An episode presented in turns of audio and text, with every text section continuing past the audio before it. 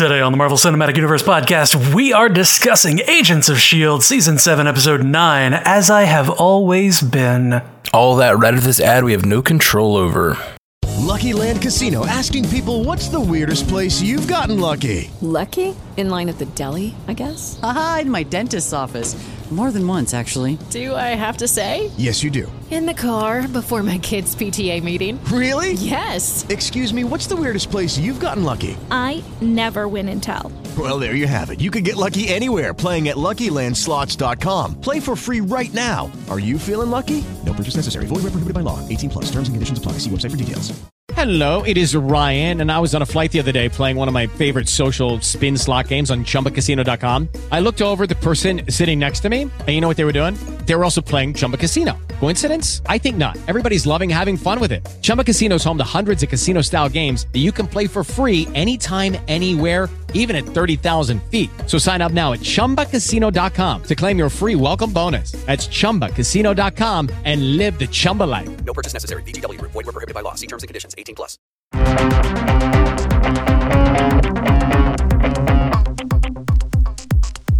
Welcome to the Marvel Cinematic Universe podcast. My name is Matthew Carroll.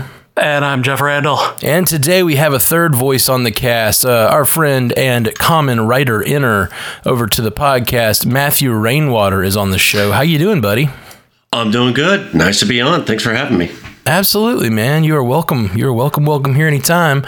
Uh, just we, we were talking. You were saying uh, you were saying over on I think it was Facebook that you uh, were were talking about starting some sort of radio show or something soon, right, or something like that. And, and I was like, well, why don't you just come practice? Come be on with us. yeah, it's it's a uh, it's my dream job for when I get get done with what I'm doing right now uh, to be a radio talk show host. So I'm going to pursue that probably next year. That's rad, man. That's rad. Um, Nice. Yeah. You know, I, I started podcasting just purely because I really like podcasts, and I would I would answer back audibly anyway. Um, but part of what made made Jeff the guy I called to start this one was because he had uh, he had the dream of being a voice actor at the time, and I was like, Jeff. Yeah, you you want to be on a microphone? Like it's not the same exact thing, but you you want to talk into a mic. How about you come and get some practice? And then we ended up doing this for six years. And here we are. I'm glad you guys are around. You you brighten my day and give me many of hours of entertainment while I'm driving around. Thanks, man. That means a lot to us. It really, really does. It's funny that your initial reaction, uh, Matthew, Matt Carroll, damn it, too, too many Matthews. Too many Matthews. You can just call me Matt. That's fine. I, Okay, so it's funny that your initial reaction is, oh, thank you. And then mine is like, get your tongue out of my asshole, Gary. Remember the movie Snatch? Uh, I I do remember Never the movie seen it. Snatch. I don't remember that line. I All right. Yeah. It's when the guy was sucking up to Bricktop. yeah. Bricktop is just basically like, stop it. I thought you were going to just explain who Bricktop was, and I was like, okay, Nah. that's enough. You we get it. It's a snatch reference. People who get it get it. People who don't. I thought you were like, it's when the guys uh, do that to Bricktop. Bricktop is the character who did this. when he did that, that's actually a great joke last night on John Oliver where he stopped the middle of a really intense story about uh, the Uyghurs in China. Uh, and and and all the craziness that's going on there, uh, the genocide basically, and uh, and he, he he in the middle of it, he just took a moment and said, "It's like Minority Report." If you don't remember Minority Report, and then he took five minutes and explained in detail the entire plot of Minority Report. It was one of the best jokes I've ever heard because it wasn't even a joke. He just, just explained in detail the entire plot of Minority Report and then continued talking about the Uyghurs. It was, it was really really funny. Was it relevant? Was it exactly like the plot of Minority Report? yes, but all he had to say was it's like Minority Report, but instead of doing that, he went super in depth. Yeah, it's for the people who haven't seen Minority Report. right, right, But right. who hasn't seen Minority Report? It's some people who needed that discussion.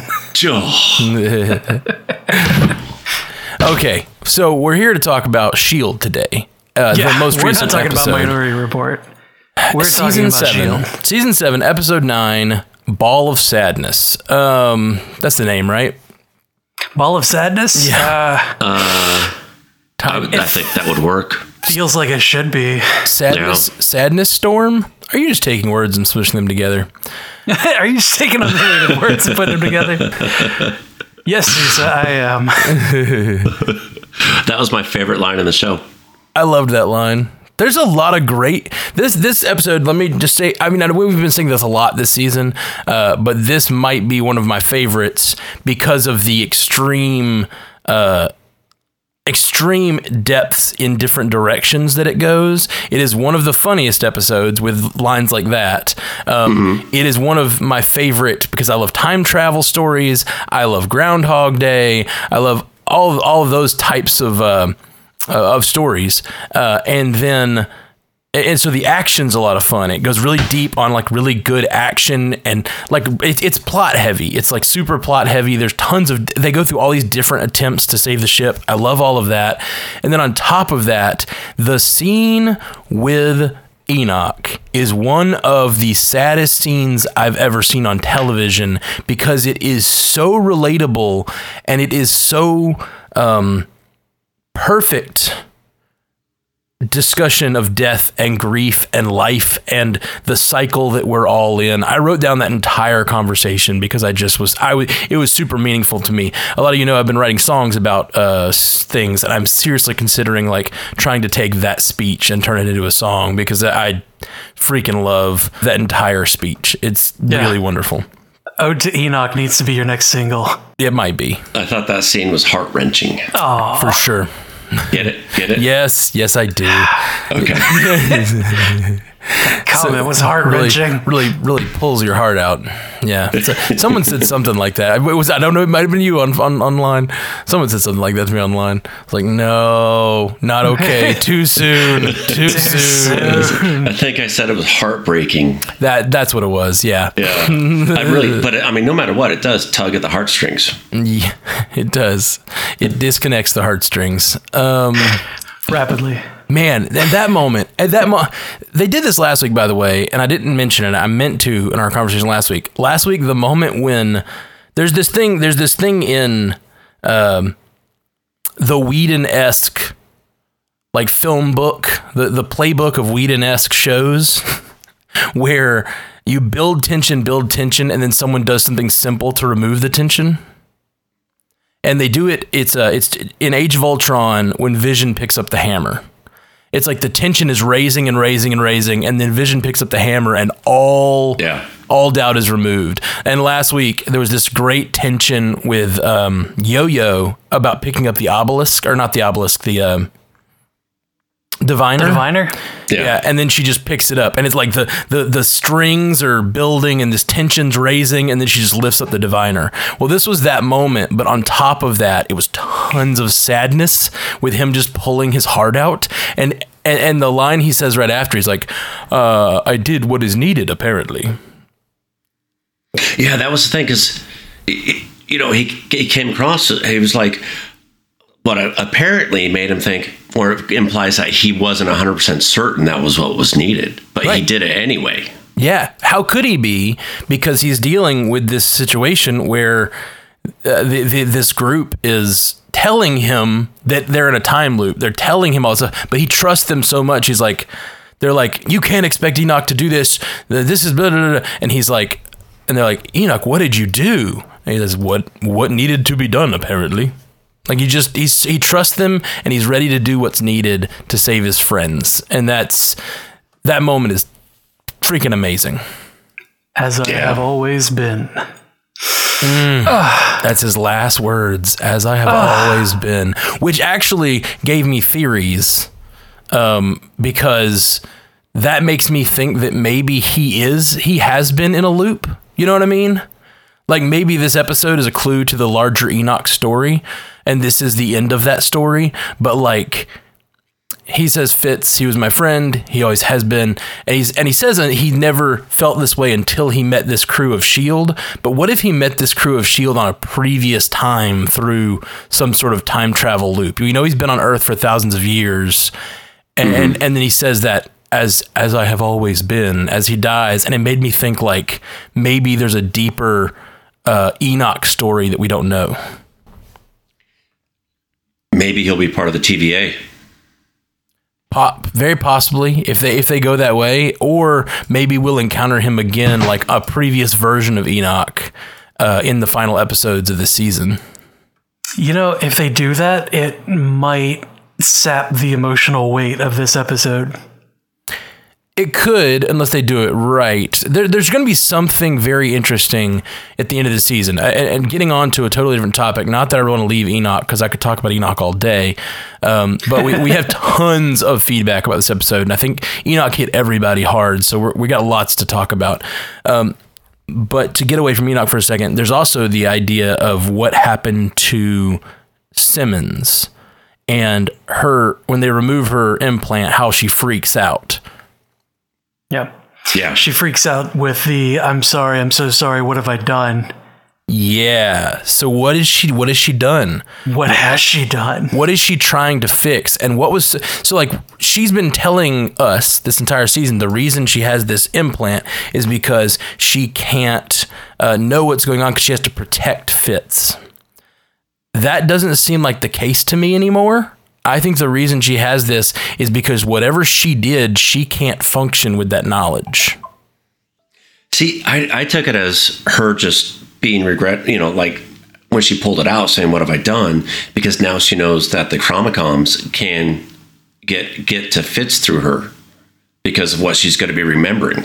Hmm, that's that. That is an in, totally interesting point. I like that as a possibility, but the at least as I understood it, the Chronicoms only can do that if they capture her or whatever. You know, the, at least at least that's what they've said. But we that may be right. That may be exactly right. I took it as something that she has done in the future was so bad and dark that she she needed to remove the memories to be able to move forward and do what she's doing. But yeah, There's you- only one thing that I can think of that would fit that description, and it makes me really upset that she possibly hurt Fitz. that she possibly killed Fitz. Yes, or uh, what if Fitz wanted to?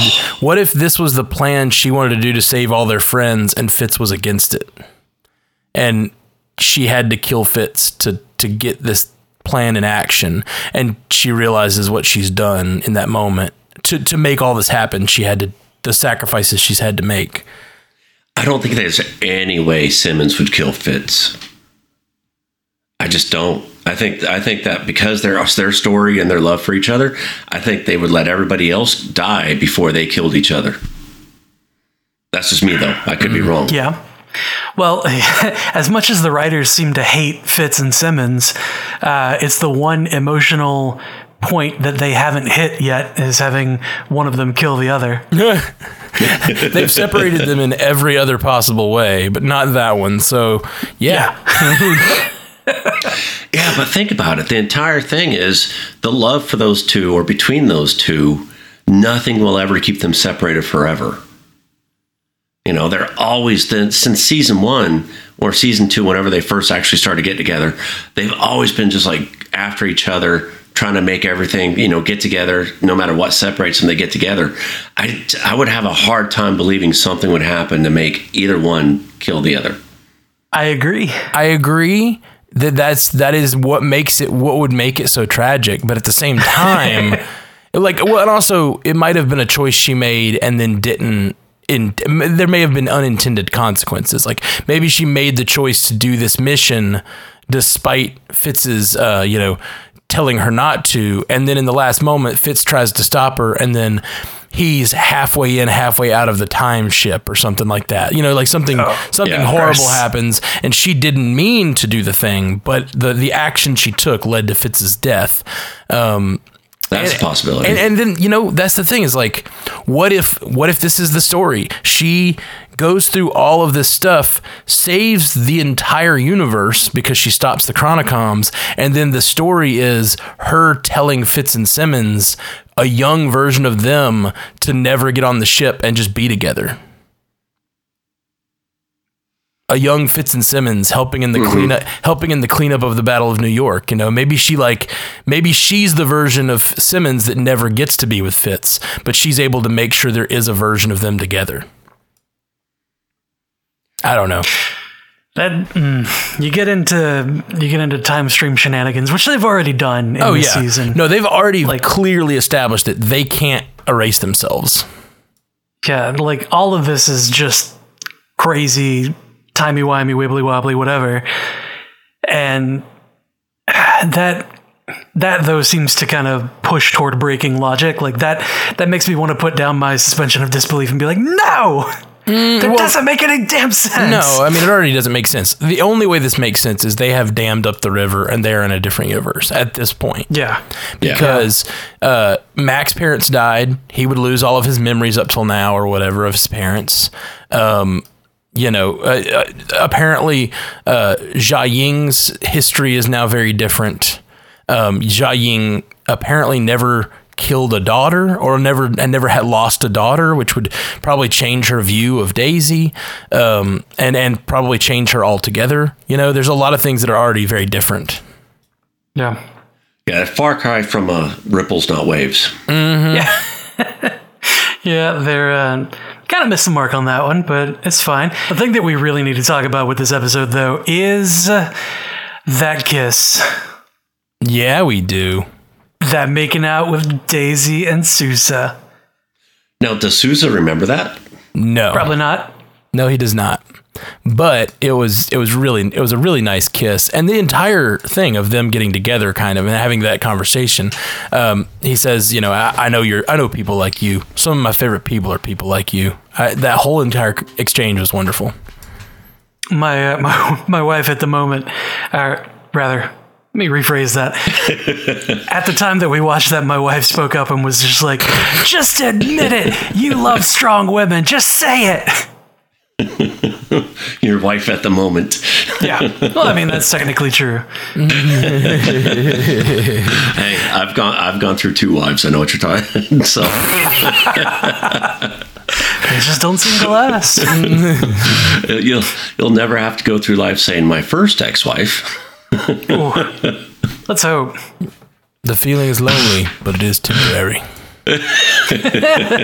Jeff Randall on marriage. Yep.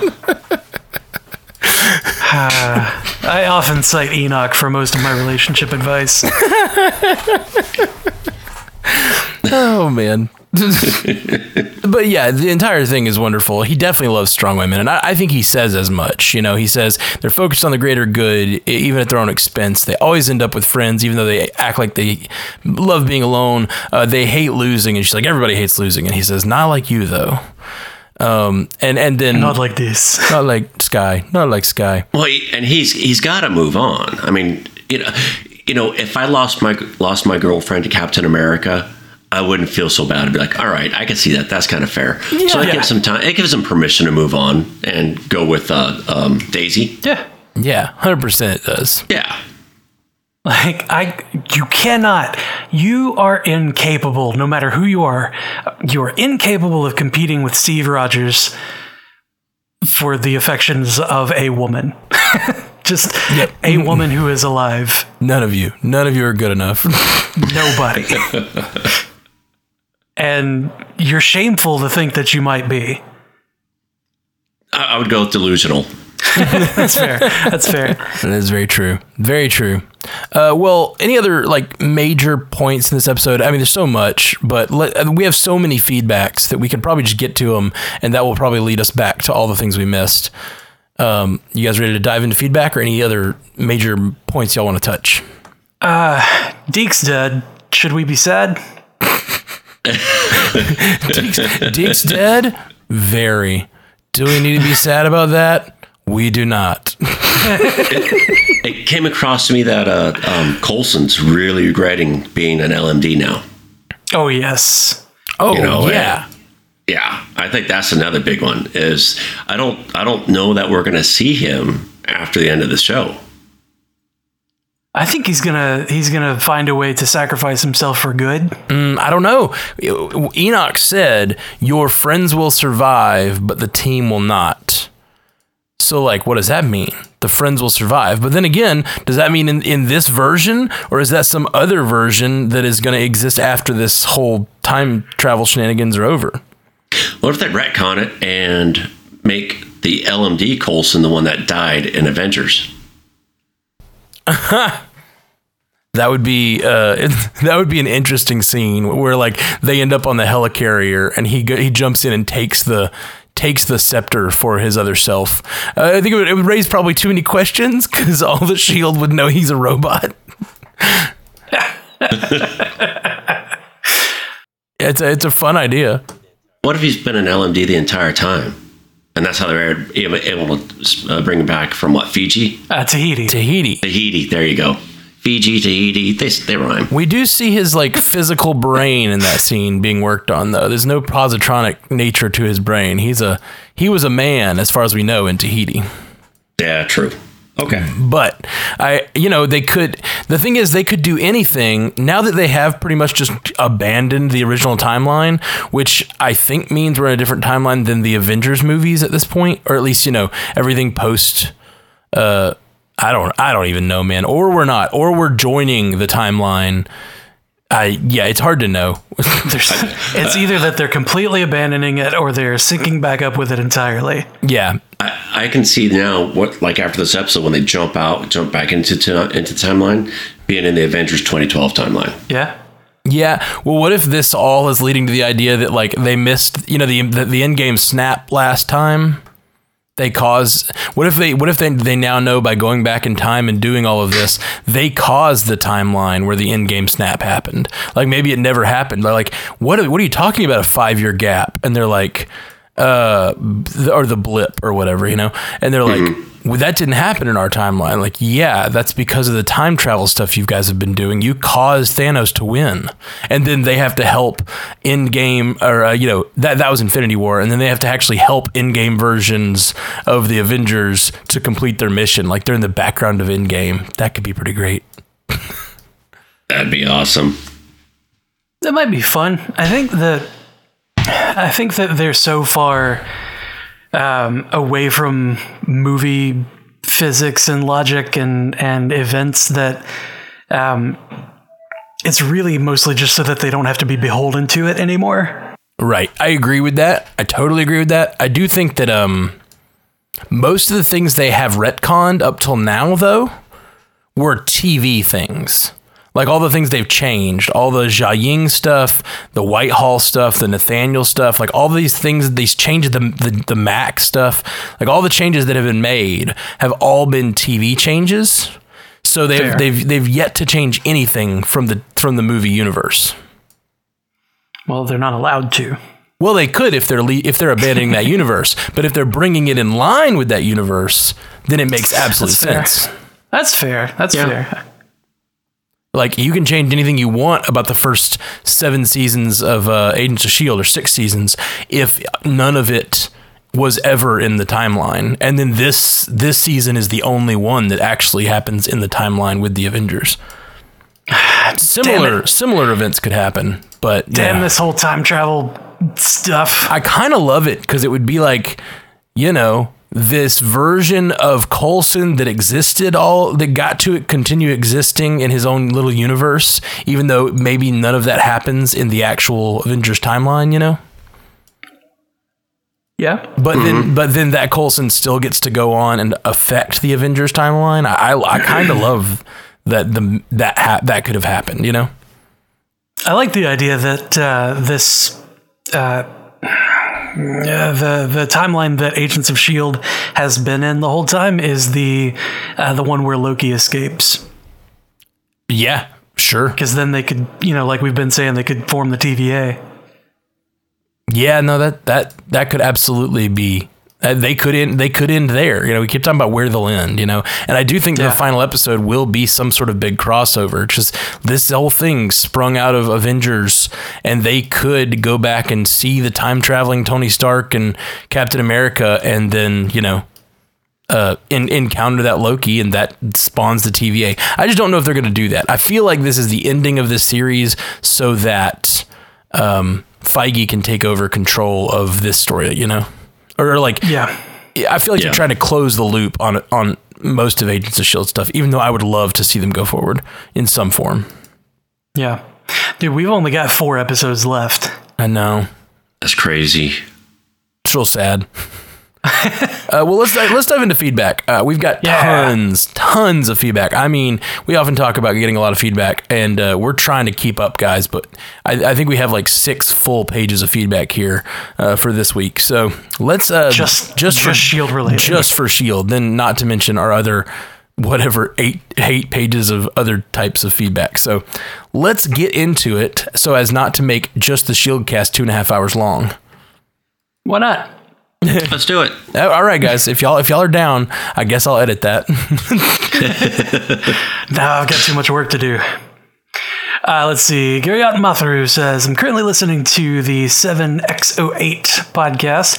And when you guys mentioned the game of hot potato with Yo Yo's necklace, I think that's referring to the last few episodes of season three when Daisy sees Lincoln's death in the Quinjet explosion and sees the necklace floating around in the final moments before the ship explodes. Good call, Guryat. I had forgotten Fair. completely about that, but yeah, she sees a, a, a shot of the future, and the necklace is involved in that in the Quinjet explosion, and so sh- the, the whole thing is like, who's going to end up with the necklace, which was a little silly, but I, I yeah, that definitely helps me know what they're talking about with the hot potato. I think it was 084 who wrote that in. Oh, Probably. 084 has the best memory for uh and and Guryat apparently. You guys have the best memory for the show. I think I responded to Guryat and said, uh, "Yeah, we thank you. You guys are keeping us like knowing what's going on because some of these references are so deep. Like I don't know what's happening." Like it's not it's not just us remembering and talking about stuff. It's we're we're pulling from the community. We have uh, this is basically a, uh, uh, fan sourced or crowdsourced uh, podcasting. Oh, for sure, always. Uh, let's see. Next up, Andre Sparks says, "I know a feedback episode. Uh, a listener asked if anyone should get an award for their work. Well, I can say for sure that after this episode, for sure, Joel Stoffer, Enoch, should get one. Give that man an Oscar win for the best performance in a television series. It's not Oscars for television, but I agree. Yeah, he he should definitely win an Emmy for this. I like I I know that he never will because it's not like a respected medium half the time. But like, man, this I even more so than him, and I think he's a great performer. Like he, he him the way he plays that character, it's so inherently comedic and inherently um got a lot of pathos to it. Um, but this episode is incredibly well directed. Like I, I could absolutely see this winning for like you know best direction or whatever. It's really really well done. It's like fairly simple bottle episode, but like the pacing. Um, I didn't mention it earlier, but Enoch be- beating up the team multiple times is such a love letter to how powerful and funny Enoch can be, but then also turning and being so sad. It's just so good, man. It's so good. Yeah. He does deadpan better than anybody I've seen. Yes. Yes. Gotta say, I'm not a. I was never a huge fan of Enoch as a character, but the way, but this episode, he played it. It was played really well, and it played up to him, and I totally enjoyed it. Uh, his death was sad, and for somebody who wasn't a huge fan of the character, that says a lot, at least in my mind. Yeah. Yeah. That's huge. If you can pull the non-believers around. Yeah. I don't I don't know if you're allowed on the rest of the podcast since you didn't like Enoch. I uh it's it's too, it's too fresh Rescind back this here. invitation. That's why I didn't lead off with it. Save that to the end. Wait until we were too deep for you to edit me out. We can't kick him off now. we'll seem like jerks. We just edit everything he says out. It's like, who are they talking to? Uh, let's see. Oh, wait, Force it at him. So you guess. I don't think anything could happen to Jia Ying that would make our Daisy just disappear. If that was how it worked, Mac would have lost 40 years worth of memories of his parents when they were killed, and he wouldn't need Deke to tell him about his 10 year old self. that is true. So Yep. this is Yeah. just further confirmation that we are in a different timeline at this point. Are we though? Are we? I mean, okay. So, so looking at the the way they explained the uh, uh, what the timeline in Endgame, right? That when they when they do something, it's a different path It branches off, right? So would they? Would he? Because the the the you know your present is always going to be existing. Just because his parents stopped existing, he's already in existence. That's not going to change anything So are they in a separate timeline, or is it just that well he's he's he's already existing? Are we going by Back to the Future rules, or are we going back, or are we going to the other rules that It's they were this- talking about? Uh, the, it's the Endgame rules for sure. It's just with the added benefit of the time stream, which means those same branches happen, but there's some sort of force. I, I'm going to call it preservation of energy that causes those those streams to want to reconnect. So if a small thing happens, the branch happens. If anything happens, it causes a branch in the timeline, right? yeah. and then that timeline supposedly if it's a small enough thing it wraps around and re-meets with itself. So it becomes the same timeline again. The the problem is when something big enough happens you know ripples not waves when a big wave or a dam happens it splits off and that's what uh, the ancient one is saying when she's talking about the different timeline those dark timelines where the time stone wouldn't exist. Those timelines would be so dark uh, because there's this big event happened of losing the stones. Um, but in the, I think at this point they have done some pretty large things, and and they've basically rewritten the entirety of their own backstory at least. So it's really hard to think that they could reconnect to the to to a, to a previously existing timeline. But I, I may be wrong. We'll see at the end. Of, maybe, hopefully. Yeah. The way that you describe it, though, with it being like um, small diversions that that join back up, you know, at a later time with the the time stream. Yeah. Um, That's the way Deke describes it in the first episode of the season. yeah, yeah. How it just kind of goes around it. Um, that reminds, or that the first thing I think of is like, okay, it's it's fibrous then, so it's like a like a muscle fiber. How it, it's all you know doing the same things, all going the same way, but it splits off in certain spots depending on you know what needs to happen. Yeah, I can see that. Anyway, Yeah, I definitely see the like muscle fiber look to it at least, like that. Like yeah, from a visual perspective. yeah. I was. I was I've, I've, I'm sitting here thinking about visualizing it. I, I love Back to the Future. It's one of my favorite movies, and one of my favorite scenes is when they sit down and describe what's happening in Back to the Future Two. When Doc describes like this is the current 1985. By going back to 1955, you created this branch timeline, and now Yui are here, and Jennifer is here, and the timeline has changed around her, and all. I love all that stuff. I just freaking love I love that. But this is very much that same thing. That scene with um that scene with the ancient one and then that scene with Deke are, are explaining this process. And I, I, I love I love that the MCU seems to be coming together on a form of time travel that allows for paradoxes, but also allows for causality to to occur. You know, things things matter. Meh, maybe. None of it matters, man. It's all TV. all of it's fiction. Well, it matters within the world is what I'm saying. Yeah, that makes sense, I guess. 084 says, Since I sent you guys more than a few tweets this week, I'll keep the email short. This was my favorite episode of the season so far. Amazing character development for Coulson Bot, Enoch, and Daisy, and amazing character moments for most of the cast. Sousa comparing Daisy to maybe the greatest person who ever lived without managing to say the name was cute, and I can't help but ship it. Something to keep in mind is that Daisy has had quake powers for about four years, including weird time skips and jumps that the show has made. As of 1983, Malik has had them for seven years and counting. So it should be interesting to see what he's done with his powers in the meantime and how the team takes him down.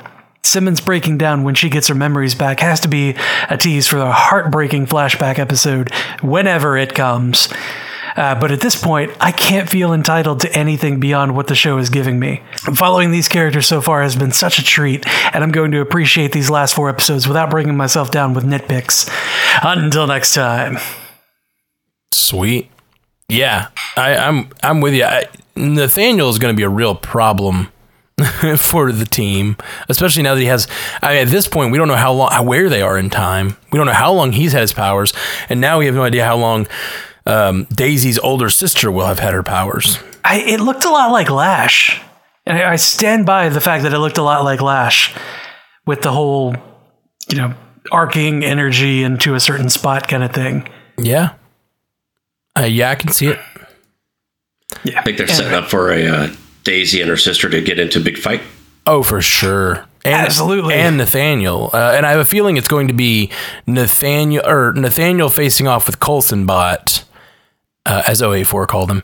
And, um, you know, because that's going to be, it's going to be the like sort of, we're getting a very like mirror universe, sort of like the dark mentor, uh, with the young like dark Sith Padawan or whatever, uh, facing off with the Jedi version of that, you know, like with Coulson and Daisy, and and they're getting going to end up with about the same amount of time, I bet, like to work together or more time, you know, because now like like I said, Nathaniel's had years, and if they jump for, we don't know where they jumped out, but I'm guessing they jumped out f- more in a further distant future than Nathaniel and um the girl we're working. I think her his powers, by her powers, by the way, look more like um like almost like a fire fireball kind of like like she looks like she's shooting fireballs, especially in that final scene where she's breaking the glasses. Where she's shooting fireballs and breaking the glass. Yeah, yeah, Yeah. yeah. But see, and I think Yo-Yo, now that she's just super fast and doesn't have to return, she can just run around the fireballs and knock her out. That's a good point. Yo-Yo will definitely be involved in that final battle, unless the team is over at that point for for whatever reason. Yeah. Hmm. Your friends will survive, but the team will not. Like that that that phrase keeps coming back to me because I keep thinking about where these, you know, in a, in a show you kind of expect a few of the big characters to die, and it seems like that's not going to happen. At least Daisy's friends won't, which make me think maybe Daisy will. I don't know. That's more of a TV convention. Final episode, you kind of expect some some deaths, right? Final episode of an adventure series. Should we create a Deadpool for the show? Yeah, we should. Agents of Shield, Deadpool. Well, but see, Yeah. it's bad though because now whoever gets Daisy is has a distinct advantage. We should have. Can we can we jump back in time and and do that? Yeah, just uh, we'll have to fix the time drive, but it might take a while. Uh, maybe like I don't know, ninety-seven different loops or so. A considerable amount of time. Uh, all right, looks like next up we got an email from Vin. I was wrong. Large capital letters. Love when people can admit that. I love when other people can admit that. he says, Hey guys, so you know how I said I wasn't excited for this? I was beyond wrong. This episode made me cry. Coulson's talk to Daisy was the first step of my emotions on how uh, he will see everyone die in the end because someone else chose for him to live. That made Daisy and Coulson's connection mean so much more. Daisy and Sousa made me so happy.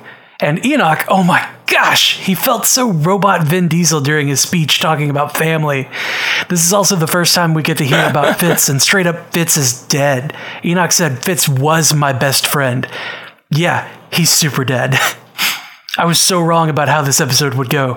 The beginning was a little slow, but then it made me love the team dynamic so much more. I was wanting so much more action uh, this season that I was blinded by how well these characters work together. This episode was great, and I will never judge an episode of any show by its preview again. Thanks for making weeks less slow, Vin. Well, thank you, Vin, and uh, you, that's a great idea. You never want to judge a show based on a trailer. Uh, just stick around for about thirty minutes. We're going to do that. Um, We're going to do exactly the wrong thing. uh, man, Vin has a lot to say here. Uh, yeah. So Oh, he was my best friend. He said was. I know. He said was. I remembered. Matt. Oh, I remembered no. it during the episode. I, I, I, I forgot to mention it earlier. Yeah, he does say Oh, he no. was my best friend, which after her saying what she said made me really suspicious about Fitz. Oh no, Matt. Oh no. Yeah, it's not good, man. It's not looking good for Fitzy. And, and what does that mean? Does that mean we're not going to get Fitz this season at all? I sure hope we do. I would be. I'm already mad. Like Yeah. I would be furious. Yeah, we're three fourths through and no Fitz. Yeah, I'm currently rewatching all of Smallville. I'm on the last season. Maybe it's going to be like what they did with Lex Luthor, and he just pops up at the last episode. You know, At this point, it's looking like that's the case. Like that's almost all they have left. It's bullshit.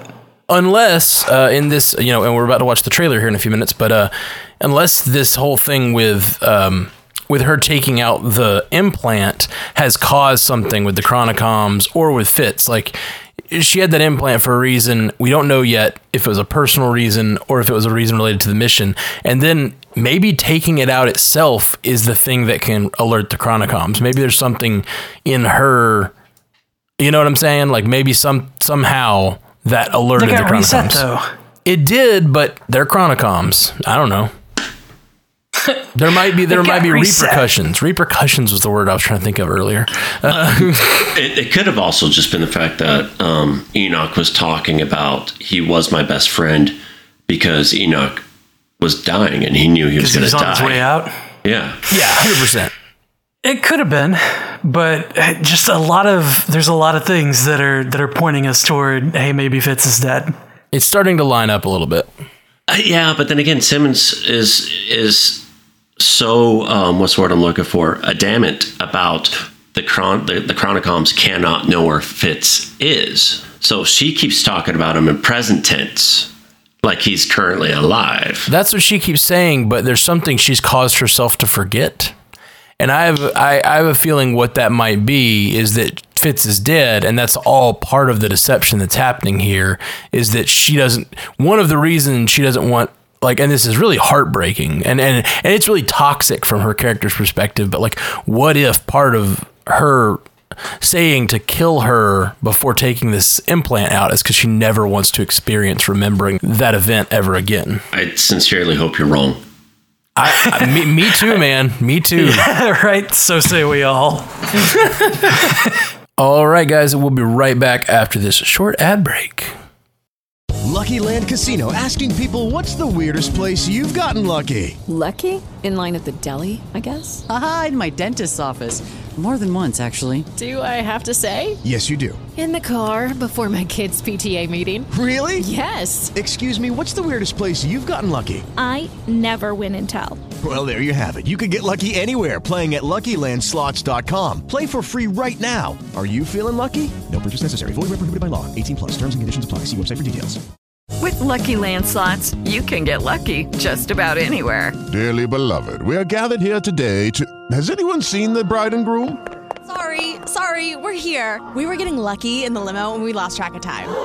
No, Lucky Land Casino, with cash prizes that add up quicker than a guest registry. In that case, I pronounce you lucky. Play for free at LuckyLandSlots.com. Daily bonuses are waiting. No purchase necessary. Void where prohibited by law. 18 plus. Terms and conditions apply. See website for details. All right, next up, Robert T. Frost says on Facebook, episode 709, this episode reminds me of the movie Arc, spelled A R Q.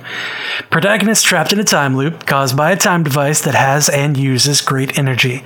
That said, I very much enjoyed Elizabeth Henstridge's directorial debut in a very technical episode to orchestrate. I've seen many people online celebrating Daisy and Sousa's kiss. I'm sorry, not my moment, not my ship. In fact, I'd like to sink this ship permanently. Please give me the tight carrying bond that two soldiers in combat can experience. Lastly, my theory for the end of the series. Will we make it back to 2012, where Sousa can become the police officer we see in The Avengers? And will LMD Coulson infiltrate the helicarrier and replace Coulson Prime and pull him out of history, much like they did for Sousa? This theory relies on the predication that they may have, or sorry, this theory relies on the predication that they have mixed up all the timelines and are not interested in trying to reset it back to the original. P.S. Would Kevin Feige even allow this level of tampering? Till next episode, your friend, Bob. All right. I, I I'm actually loving this idea more and more. The idea that Coulson could grab himself out of time. Actually, pretty much the whole team could do that. Like they've all gone through really dark stuff this year. Uh, you know, obviously Simmons has gone through something horrible. Fitz has gone through something so horrible that he's seen his shadow and refuses to emerge again. Um, and Mac, Mac has lost his parents. Like all, all, all these these characters are dark. I don't know, man. I, I'm just thinking like they talked about the team not existing anymore. Like, what if they basically are able to like create a version of the team without all of this stuff that that's like built from their earlier versions or something, or or I don't know, man. Yeah, I don't know. I kind of love the idea of Coulson, like the real legit like normal everyday Coulson. Like they he dies, and then you wake up a, a pre Tahiti Coulson has been pulled out of the time pulled out of his death, and he be, he starts like his own version of this that would exist in the real MCU or whatever. That though is, Coulson without all this experience from the show. So you're basically resetting Coulson to square one where he's never been director. He's never had his hand chopped off. He's never had anything bad happen. Like it's all all of that emotional weight of everything that's happened in the show would be completely just dropped and reset and like oh we can just go back and grab our old selves and not have to deal with any of our baggage anymore and i don't think that that would be great writing I I agree 100% that it would be that, but it also it wouldn't erase the characters that it currently exist. They'd still have to go do something. These characters wouldn't cease to exist. They as we've discussed, they they they exist in this timeline. Um, they would just have to they'd just be able to create sort of these idealized versions of themselves, um, or or you know save themselves from some of the pain that they've gone through the uh, these other versions while continuing to own that in their own characters. I don't know. well if if we're talking about a character sacrificing themselves where their old version should have either been died or injured then yeah we are talking about them not existing anymore Yeah, that, that's true. With with Coulson specifically, that's true. I'm talking about the, the rest of them, I guess. Um, but yeah, Coulson would have to get stabbed through the heart, although he could move his heart. Who's to say that a stab? also, they can rebuild his body. So like, they can just print a new coulson yeah, they they print a spare Coulson, send that Coulson into the moment Back him where, up. where Loki kills him, and then you've Yeah. got this new Coulson who can continue on. Um, yeah, like they, make they- sure that you have a day day of backup Yeah, exactly. they do. They do. They do. They do it on altered carbon. Yeah, just uh, ensure that failover is active, and there you go. Yeah, whatever computer stuff you said. Uh, Coulson clusters. That's what. Uh, that's what we need to see. Yeah, actually, the idea of them printing multiple Coulsons and letting them run around and do things in the final episode is not bad. Oh yes. Oh. dude, like an Agent Smith type of thing. Yeah. In, like Matrix Reloaded. Or, Yeah. no, the Uh, yeah, either the it- second or third one. The other one. Uh, yeah, the, a bunch of Coulsons running around doing whatever whatever needs to be done. Like, we don't we we don't have a big enough team for that. And he's like, and we don't. He's like, we could print some. We could print some more Coulsons. And he's like, but we don't have time. He's like. Where we we have all the time in the world, we have a time machine, and they go back in time and just spend spend years producing Coulsons. So in the last battle, they just have an army of Coulsons. a considerable amount of Coulsons. Yeah, yeah, man. Oh, Considerable amount of Coulsons. CAC. They're- form the. They don't form the TVA. They form the CAC. The, the considerable amount of Coulsons. That's so dumb. hopefully they don't they don't call it CAC.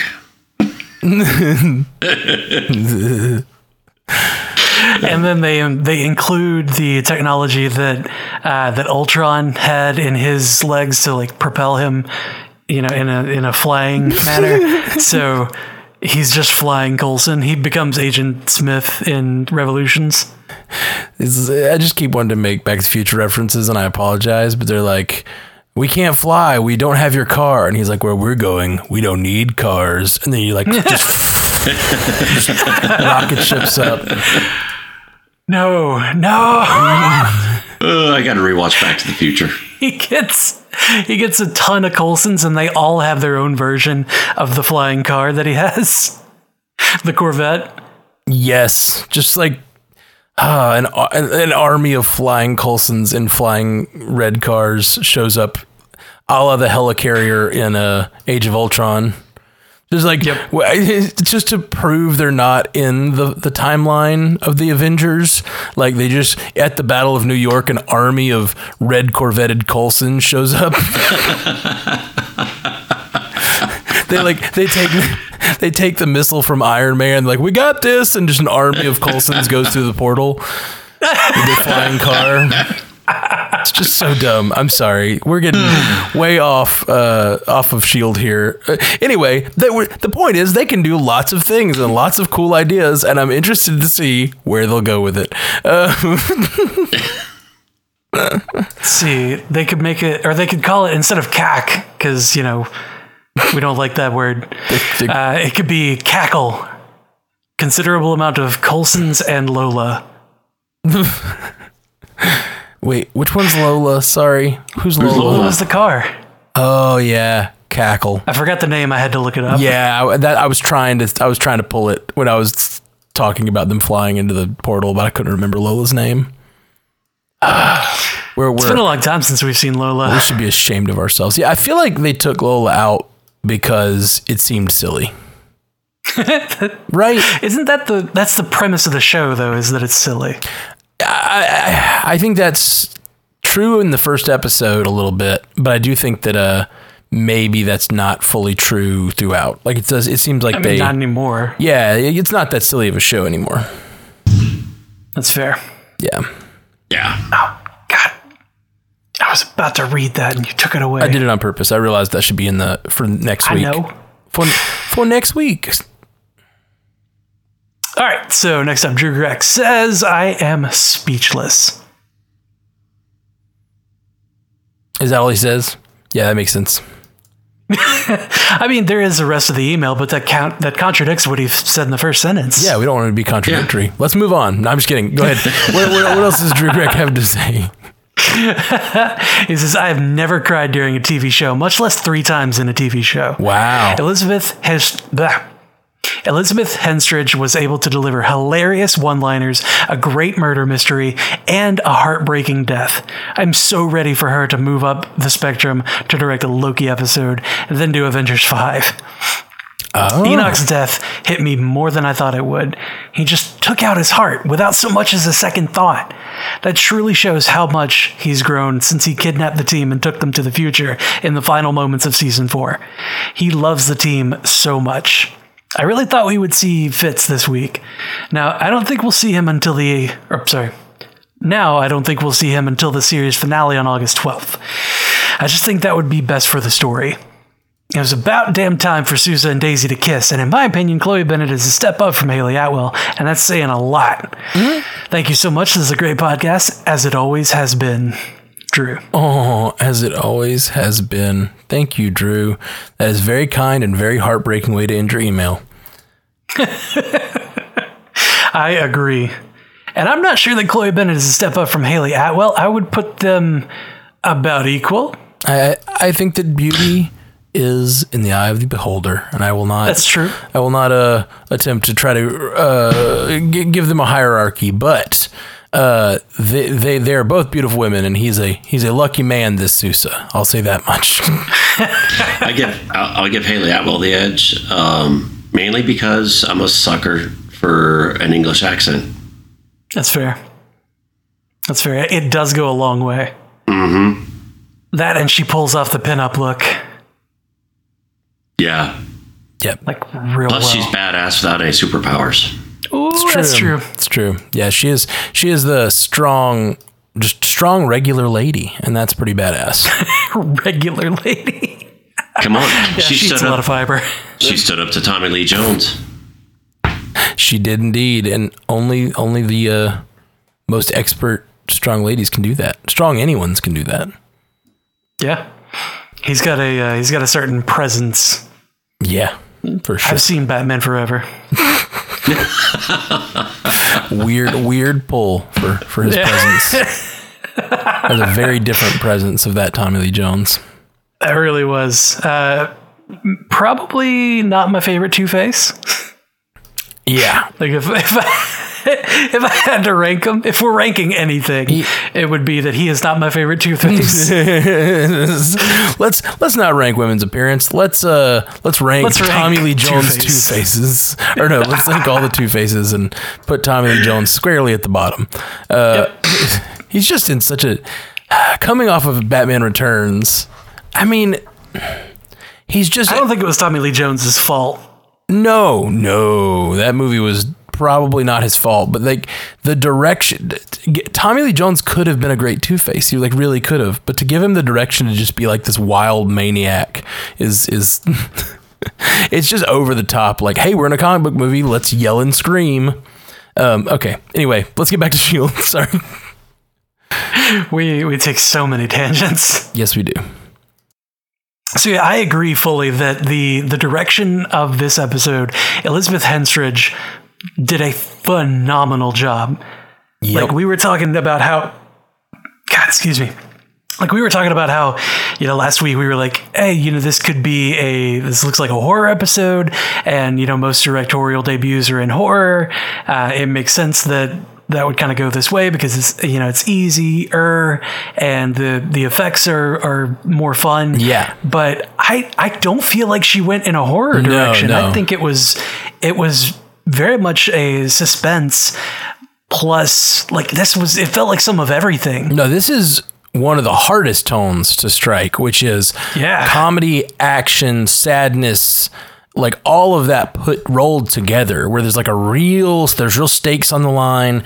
Uh, there's really, really funny moments and tearful moments. And as as um, uh, was it was it Drew that just said that uh, he he has never cried at a TV show, much less three times, and he cried at this three times.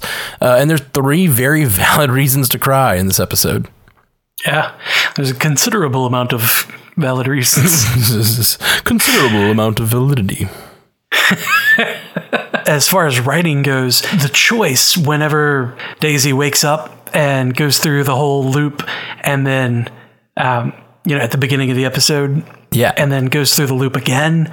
And she goes to Coulson, and he's like, "How many times did it take you to figure it out this time?" Like, "Oh shit, we got here in the middle of it. Like she's already in the thick of it, and she's having to discover it. And this has happened so many times before." Yep.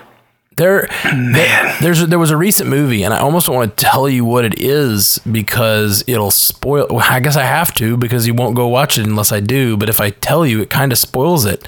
What a weird predicament to be in. Um, just telling you right now that this this movie is is a thing. Uh, is going to spoil part of the movie. Uh, but there's a movie on Hulu right now called Palm Springs. Damn it! What? I don't know. I haven't watched it yet. Never heard of it. All right. Well, it involves like the only thing I'm going to spoil, which is the entire thing, is that it is a movie about time loops like this, and it does a similar thing where. Uh, and it was the first time I'd ever seen this, which is what I thought was super clever about Palm Springs. And then I found out this actually kind of did it you know, this did it as well.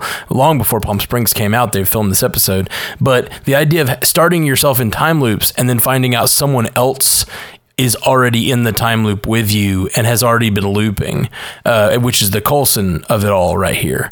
Um, The Coulson of it all. yeah. And, and that, that happens in Palm Springs as well. And I was like, man, that's such a clever idea. It's, it's like joining, uh, it's as if someone else had joined Bill Murray halfway through Groundhog Day. You know what I mean? Yeah. Um, and then go, and then Bill Murray's like the weird mentor figure for the time loop, which is super effective because for one thing, it it saves you some time.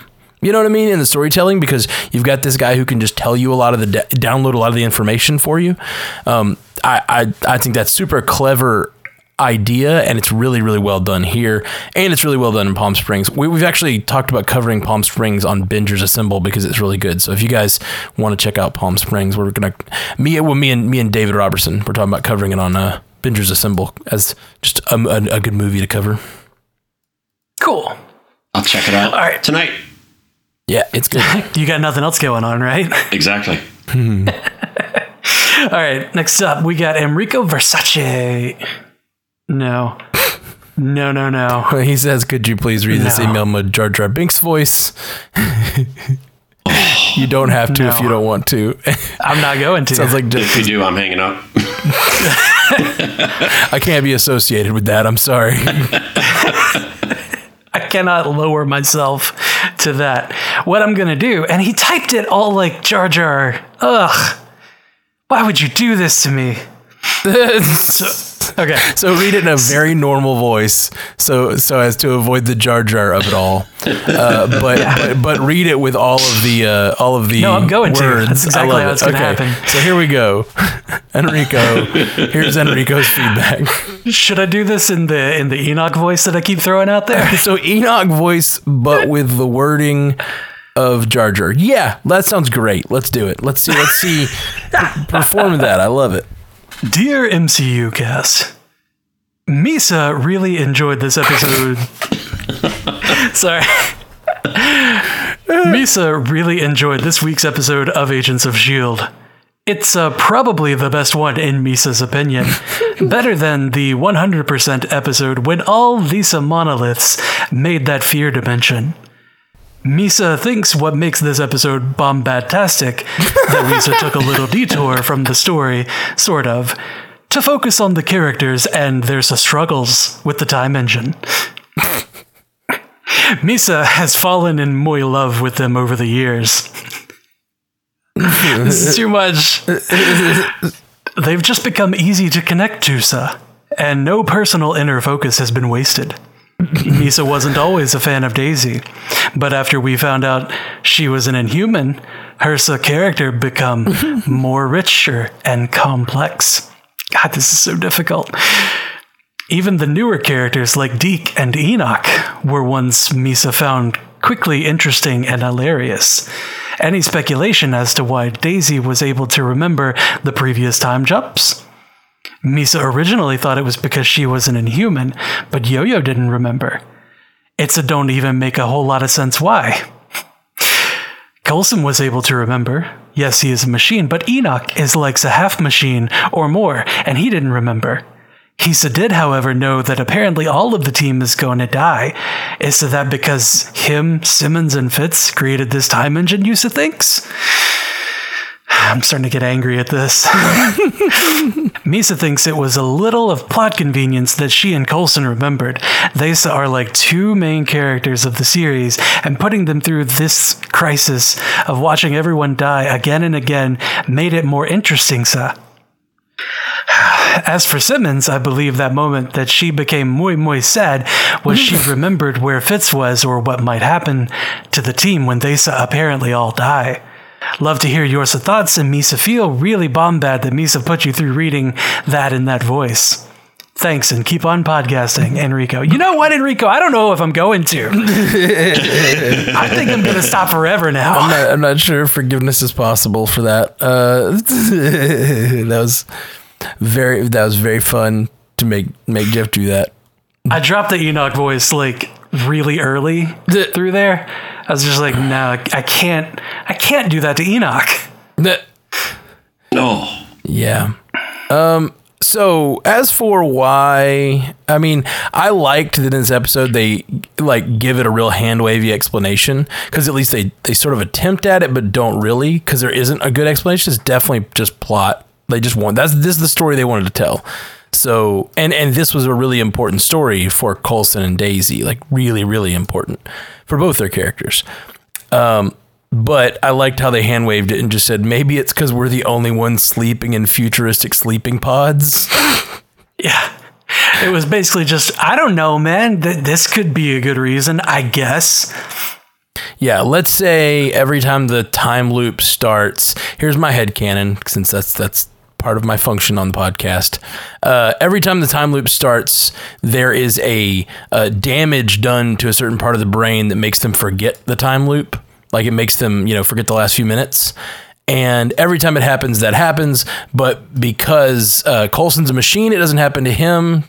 Uh, never mind. That doesn't make sense because Enoch is also a machine. Maybe Enoch does remember, but he's trying to prevent them from removing the thing. Anyway. Coulson Coulson's recharging, and Oh, Daisy he's powered is down. healed. Yeah. It's true. He's powered Yeah. down. Uh, yeah, I was gonna say I was gonna say the healing thing. Like whatever part is damaged is healed by by the pod, but then uh, that doesn't make sense for Enoch. Uh, one's powered down. Enoch acting like he doesn't remember would go would fall in line with his programming to kill anybody or stop that that um, thing being removed from from Simmons's neck Well, every time. Don't you think? No, I think he's only programmed to do that if someone tries to take it out. Um, if if that were the case, he would he would remember and go after them every time they wanted to do it because they definitely trick him multiple times and Yeah. get, and get it out. So he would remember that they were trying. So he definitely forgets as well. But oh God, Yeah. that would be even scarier if if Enoch remembered every time. Yeah. and they like they woke up to Enoch hunting them. Yes, that would be worse. That would have been good. I don't know that that would have worked out though, because like the first time that she died, he would have like just gone to straight to her pod, and she would have woken up to Enoch killing her. Mm-hmm. Enoch kills her every fifteen minutes. uh, that's a that's a darker episode of Agents of Shield. That'd be a horrible time loop to get caught in. Oh, I will. I will say. So I'm fine with the hand wavy reason for them being in there.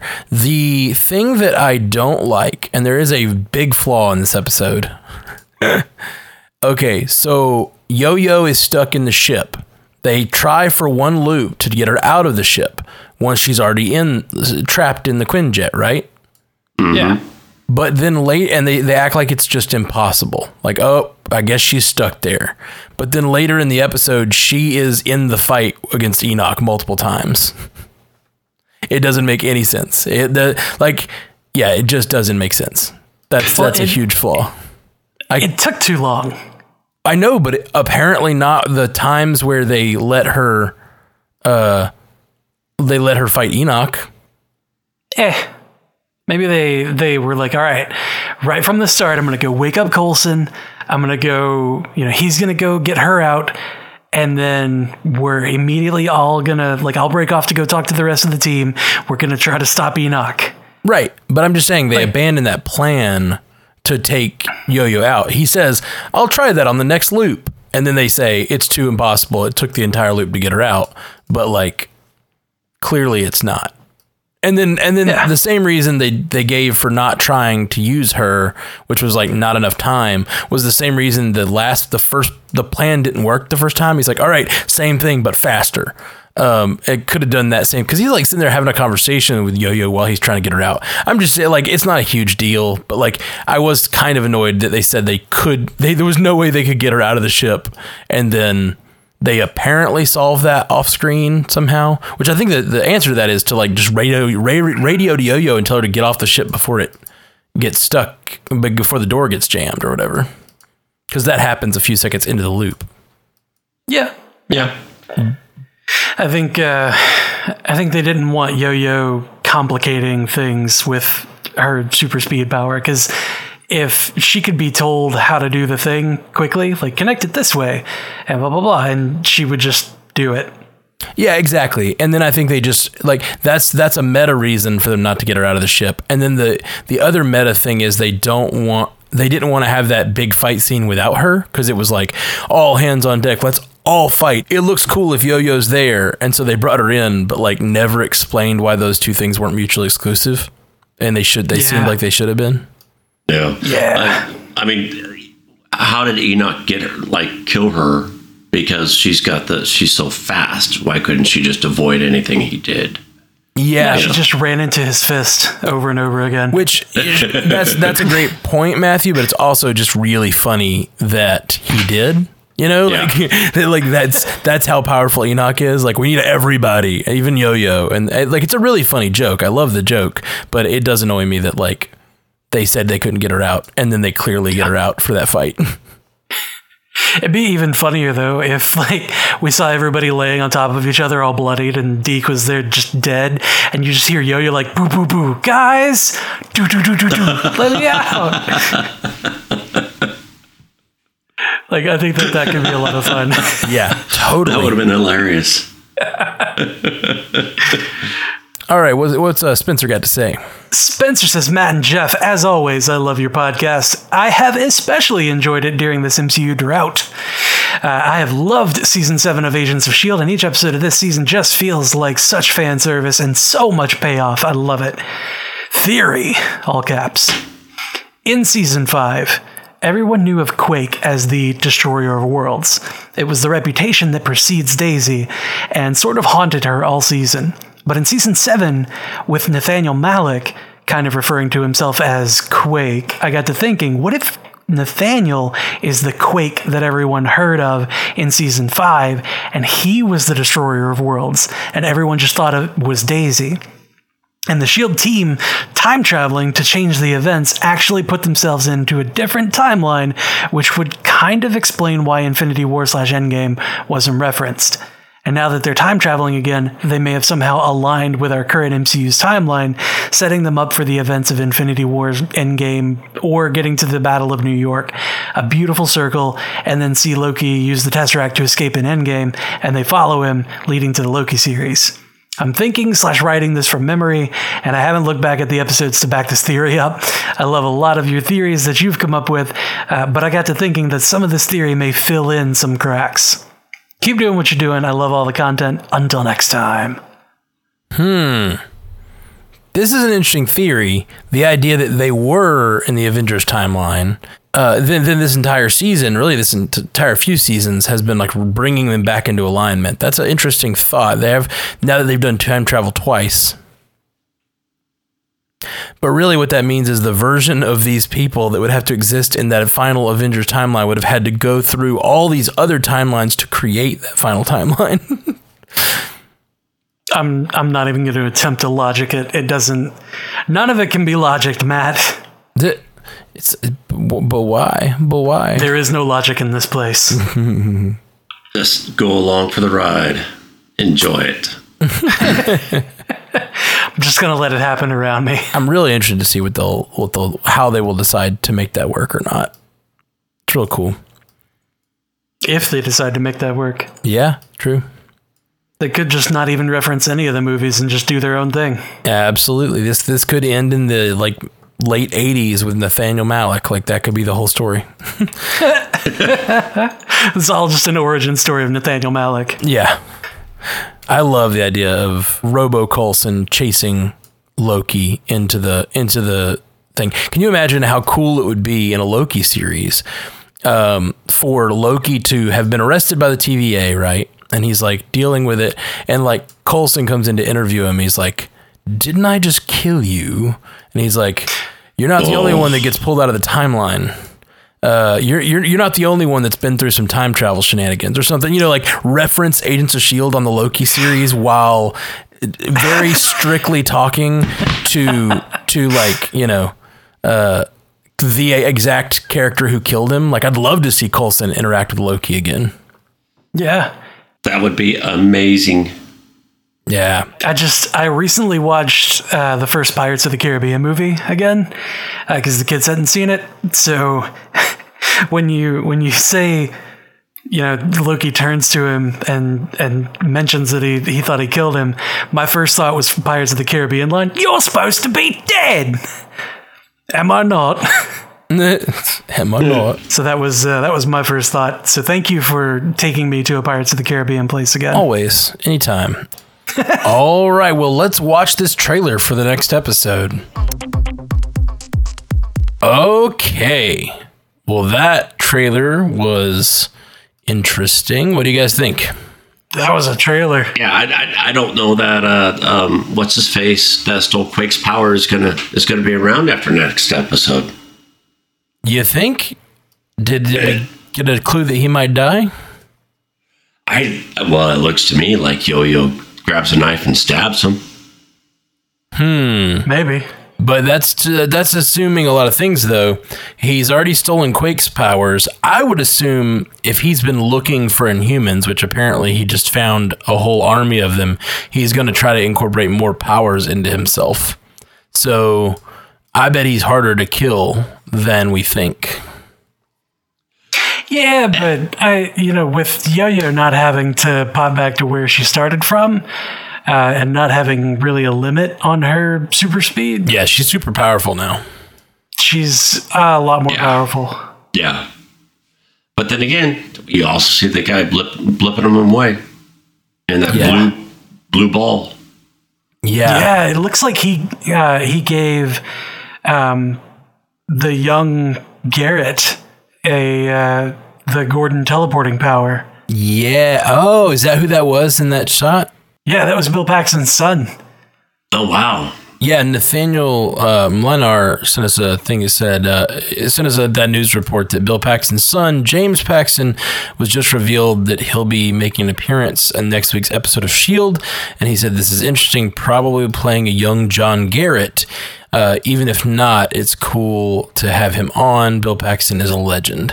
Um, so I think that's really neat. Is Anarchy a character in the comic books? We have not been able to find that. What I think, uh, I don't think so. There are there are a number of characters named Anarchy, but none that seem related to this. Uh, what I think is interesting about Anarchy, and it also ties in well with the first season of Daisy's view of Shield. So, Shield is supposed to be about preserving freedom, and Hydra is about control, right? Like that's Mm-hmm. like the all the seasons up till now I've been hi- at least they're fa- facing this enemy in Hydra. What I think is interesting about having them face uh, Anarchy in this last episode, and I don't know if they're going to really get into this, but it's kind of them facing an opposite enemy. Someone who outflanks them on the other side of freedom, you know, someone who wants Oh, yeah. to bring down uh, control uh, systems of control and who views shield as a system of control um, unlike what um, the way the way that hydra views shield it's just sort of like the all opposite ideological perspective i guess Yeah.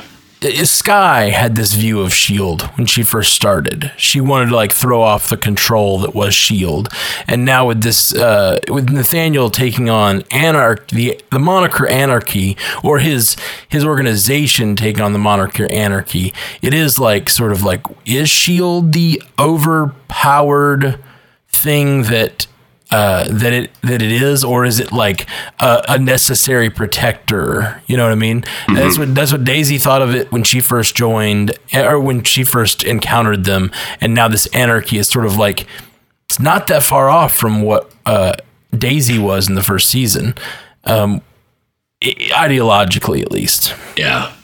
and it seems like so long ago. Yeah, she's gone gone through a whole lot of changes. Gone through a whole and and very much she is the control Yeah. that she hated in the beginning. And what does that mean? And she, will she have questions about that? If, especially facing her sister, who is being, you know, indoctrinated into this this idea of anarchy. You know. Yeah. It's a far cry from operating out of the back of a van. Yeah, for sure. Yeah, yeah, man. I don't, I don't know what else to say about it other than you know, but is it Thursday yet? Yeah. Right. Yeah, I can't wait till watch it on Thursday for sure. Uh, it, it looked like Anna, um, Daisy's sister is pretty has gone pretty far down that road. She was it looked like she was torturing a man by putting her flame hands on his face and burning him Yeah. And had already been doing it and looked like she was going to do it again. That's pretty dark. Well, that looked like um, Lee, the guy that was like the the dagger guy. Uh, that I guess he was running Afterlife. That Jiaying was talking to Mhm. the whole time. Um, she burned his face. oh, was that Lee? I didn't catch that. Yeah, she burned his face like that in last week's episode. So in the episode Oh, upcoming, it looks like she's doing that more. Golly, that looked rough.